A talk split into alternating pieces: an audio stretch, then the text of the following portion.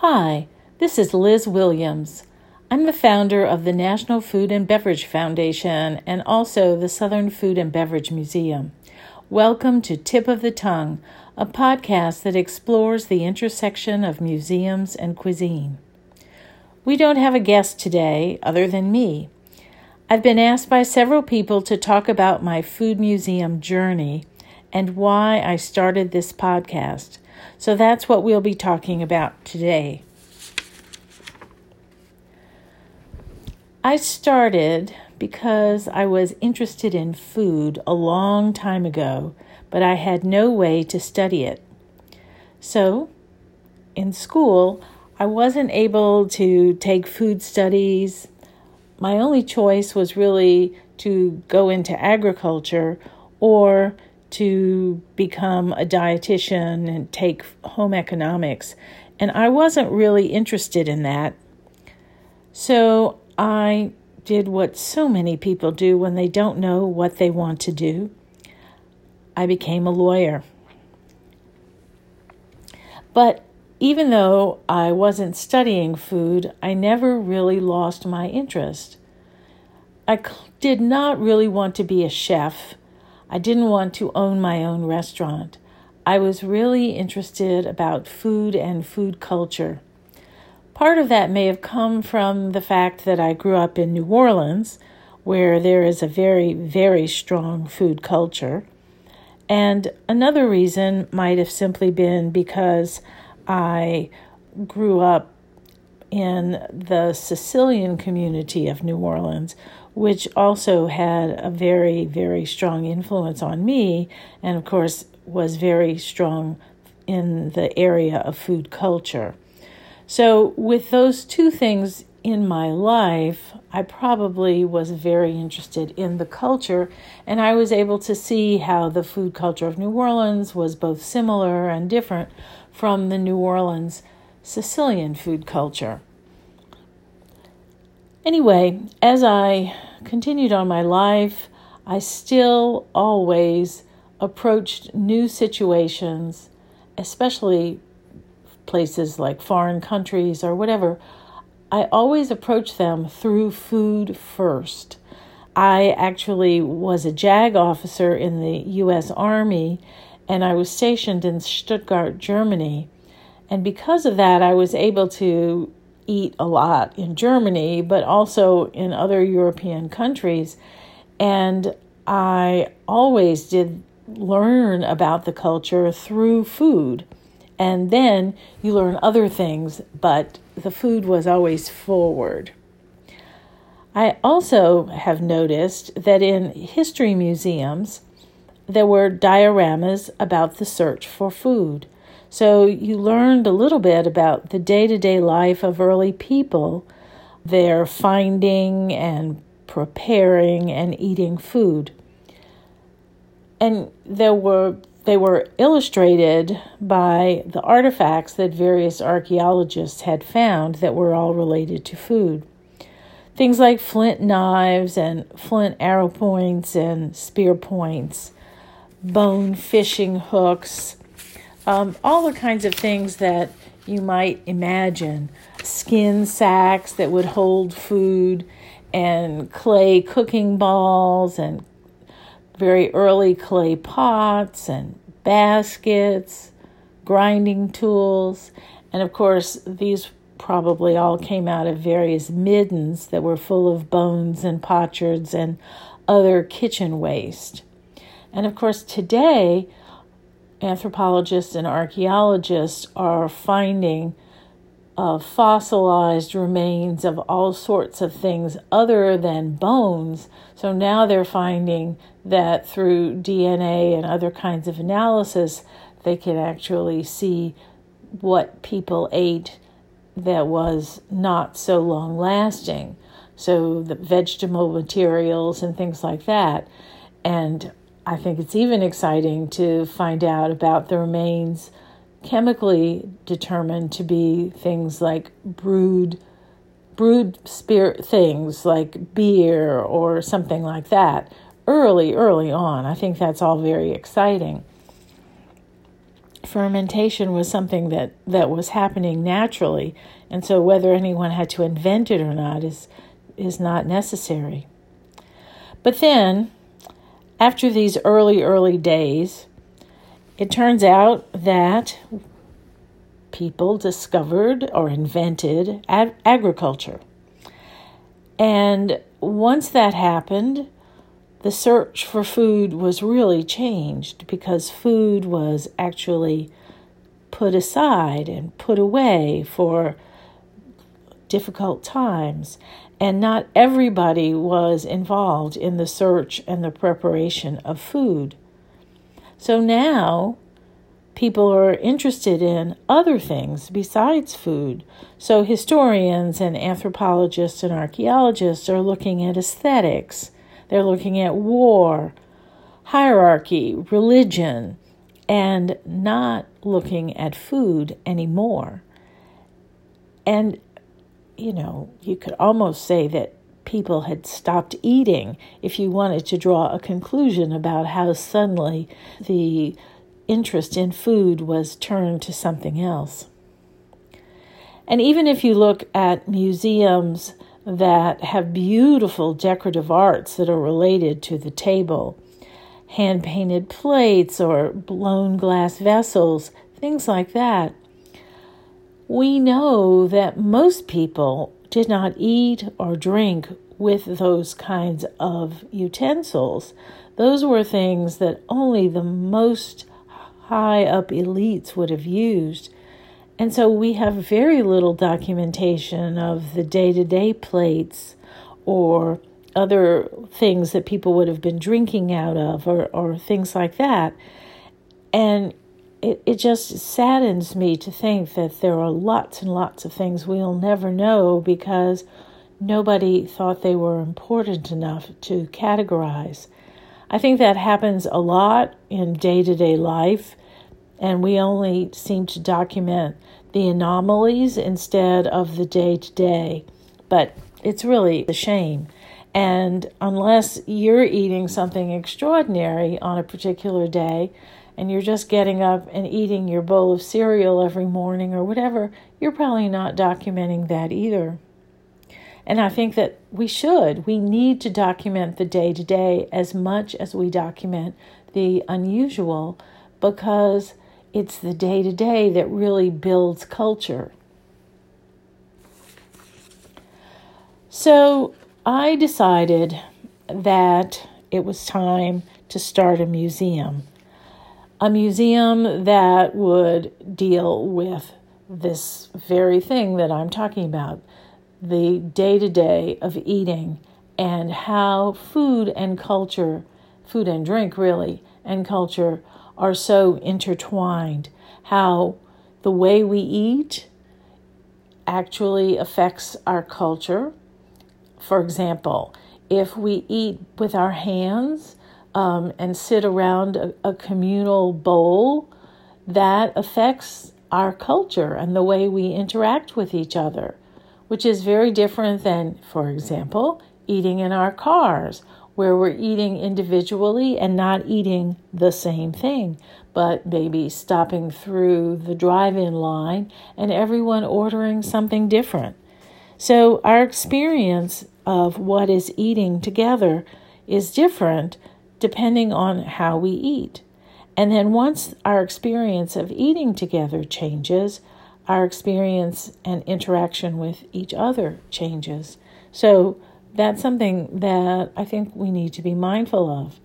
We need to be thinking about how our geography affects not only what we eat, but how we eat it.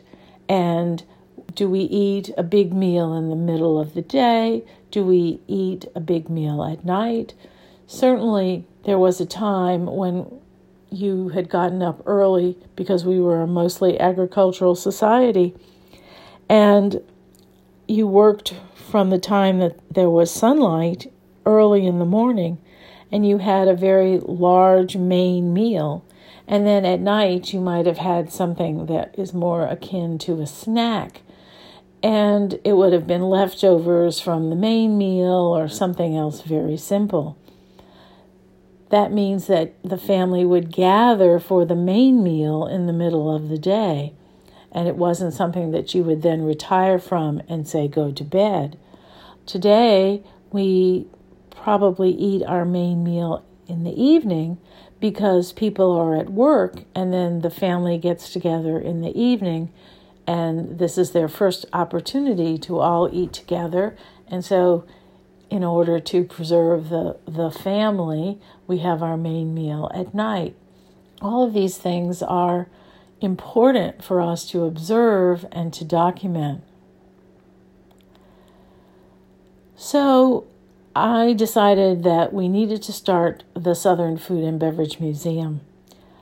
I wanted to do this because I thought that by having something that was regional, we would be able to have a cohesive subject matter, even though every state is different in the South. There are certain things that are cohesive that make it fairly easy to talk about Southern food. It's also true that if you were trying to discuss the food, especially historically, the food of any of the regions of the United States, the one that has the most resonance and the most history would probably be the food of the South. So that made it really perfect. New Orleans is the place where this museum has opened, and we opened in 2008.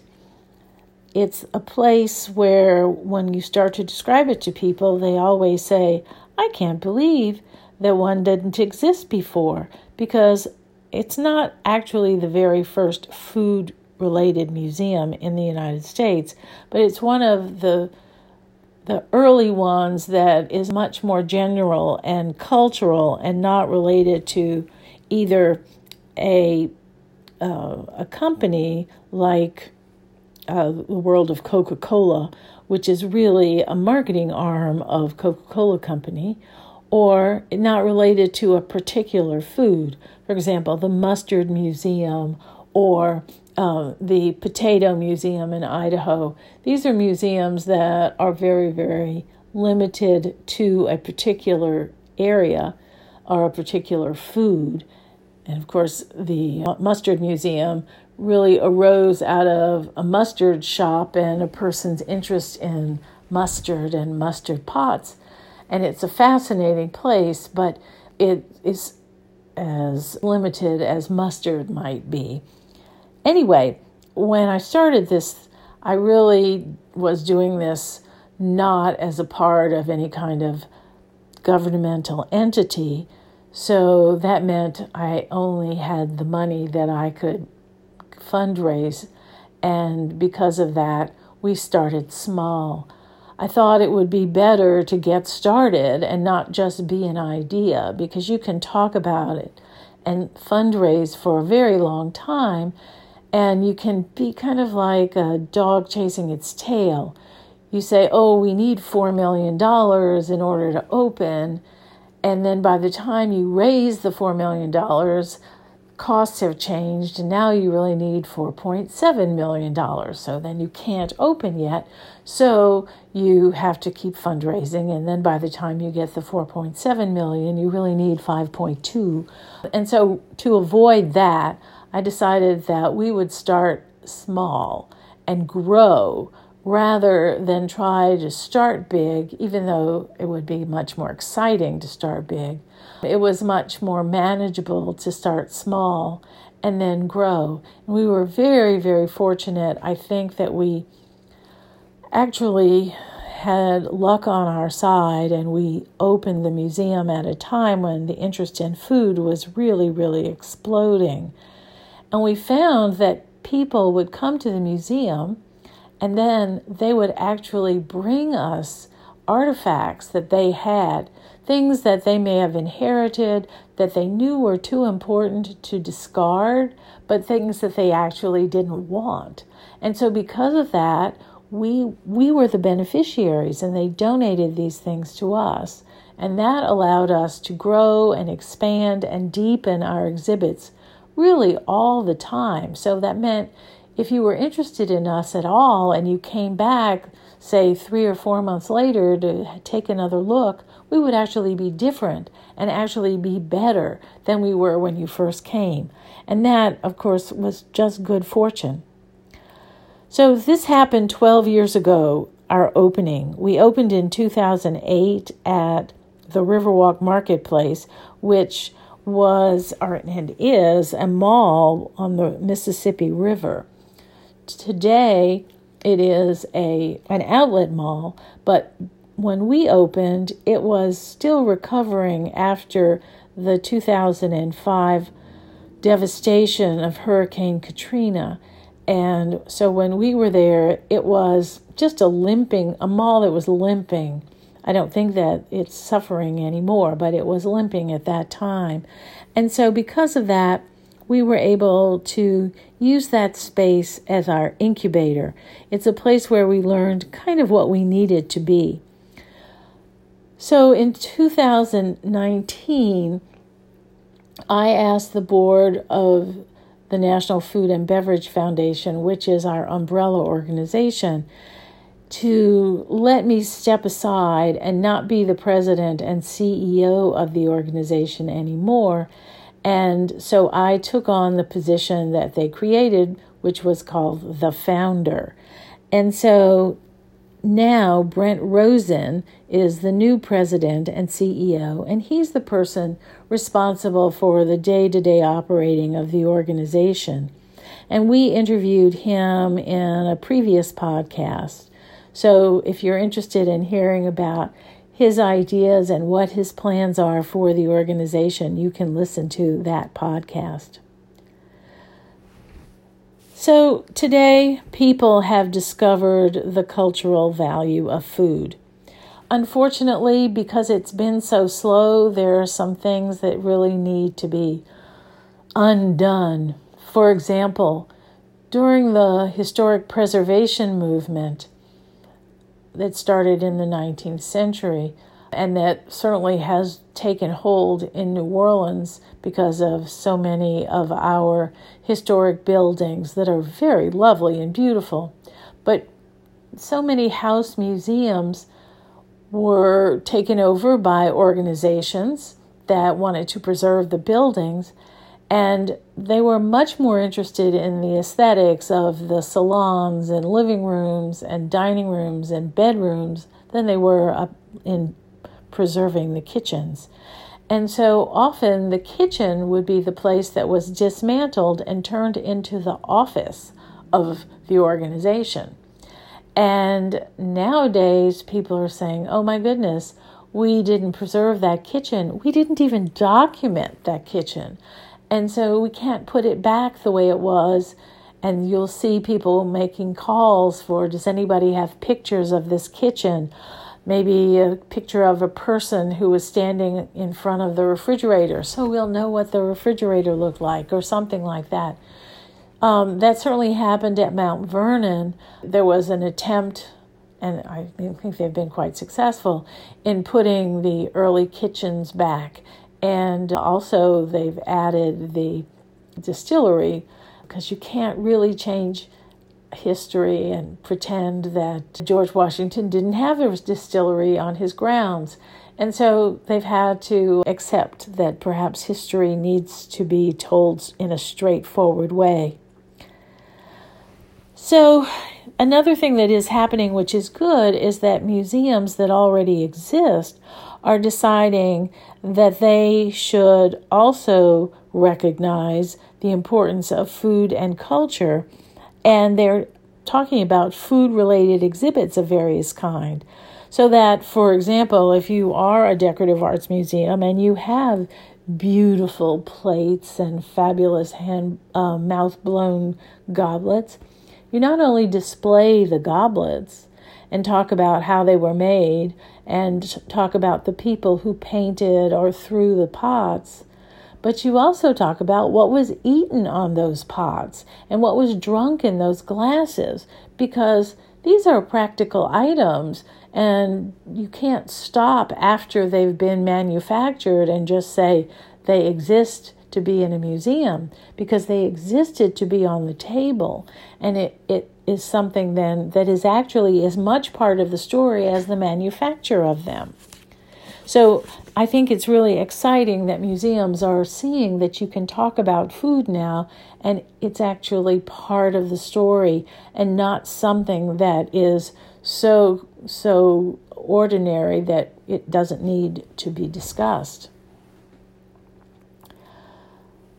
So also we're learning that by talking about food and its history, we are learning that things that we are worried about now, like biodiversity diversity and global warming, globalization, and other political issues, which we're all facing right now, can be either those discussions enhanced by our knowledge of history, or sometimes even the solutions are found in history.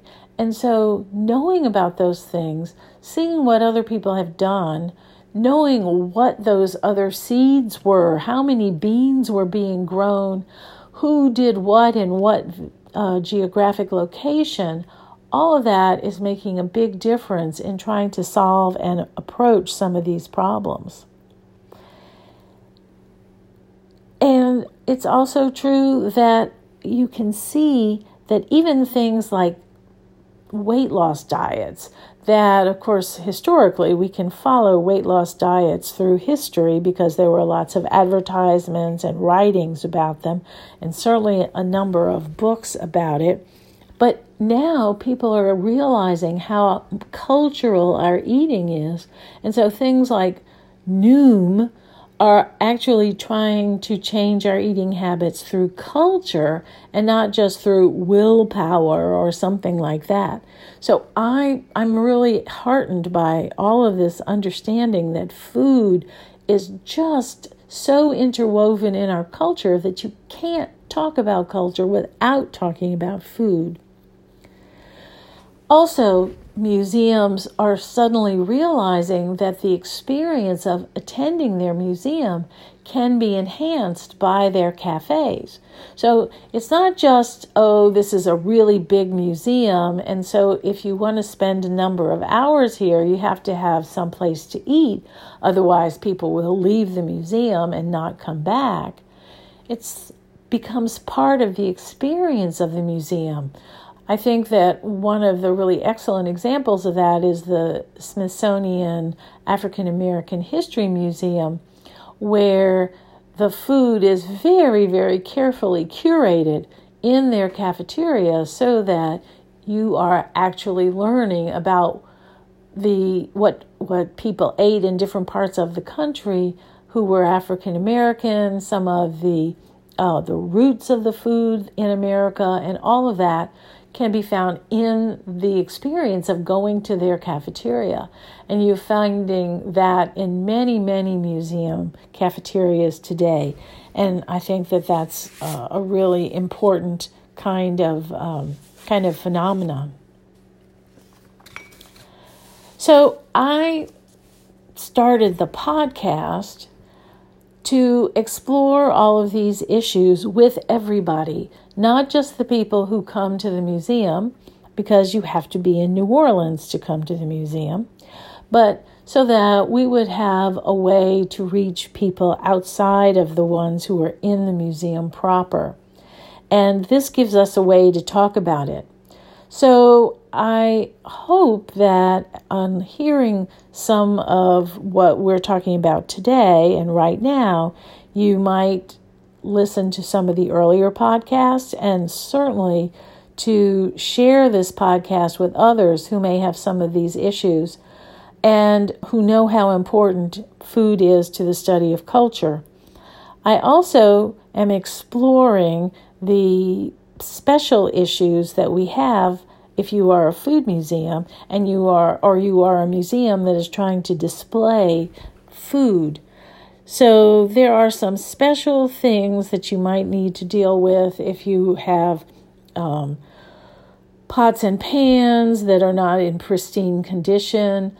There are people who would want to maintain the actual alcohol in old bottles so that it can be studied because alcohol changes. And you can learn a little bit about all of the styles and mechanics of cans and bottles and all of that sort of thing by having the the packaging materials. And sometimes those packaging materials may not be 100% clean and you can't really clean them as well as you want to without say damaging a label or whatever. So some of that is uh, important questions on curatorial and conservation questions that I think people in other museums may want to weigh in on. So that's another thing that we will be exploring in the podcast because as food museums begin to flourish and as other museums begin to discuss food, then these issues will have to be faced by all museums that go in this direction. So I ask you, number one, to share this podcast. I ask you to subscribe to the podcast. And if you like it, please comment. So thanks for listening to Tip of the Tongue, a podcast on the Nitty Grits Network of the National Food and Beverage Foundation. You can subscribe on Apple Podcasts and wherever you listen to your podcasts. Thanks for listening.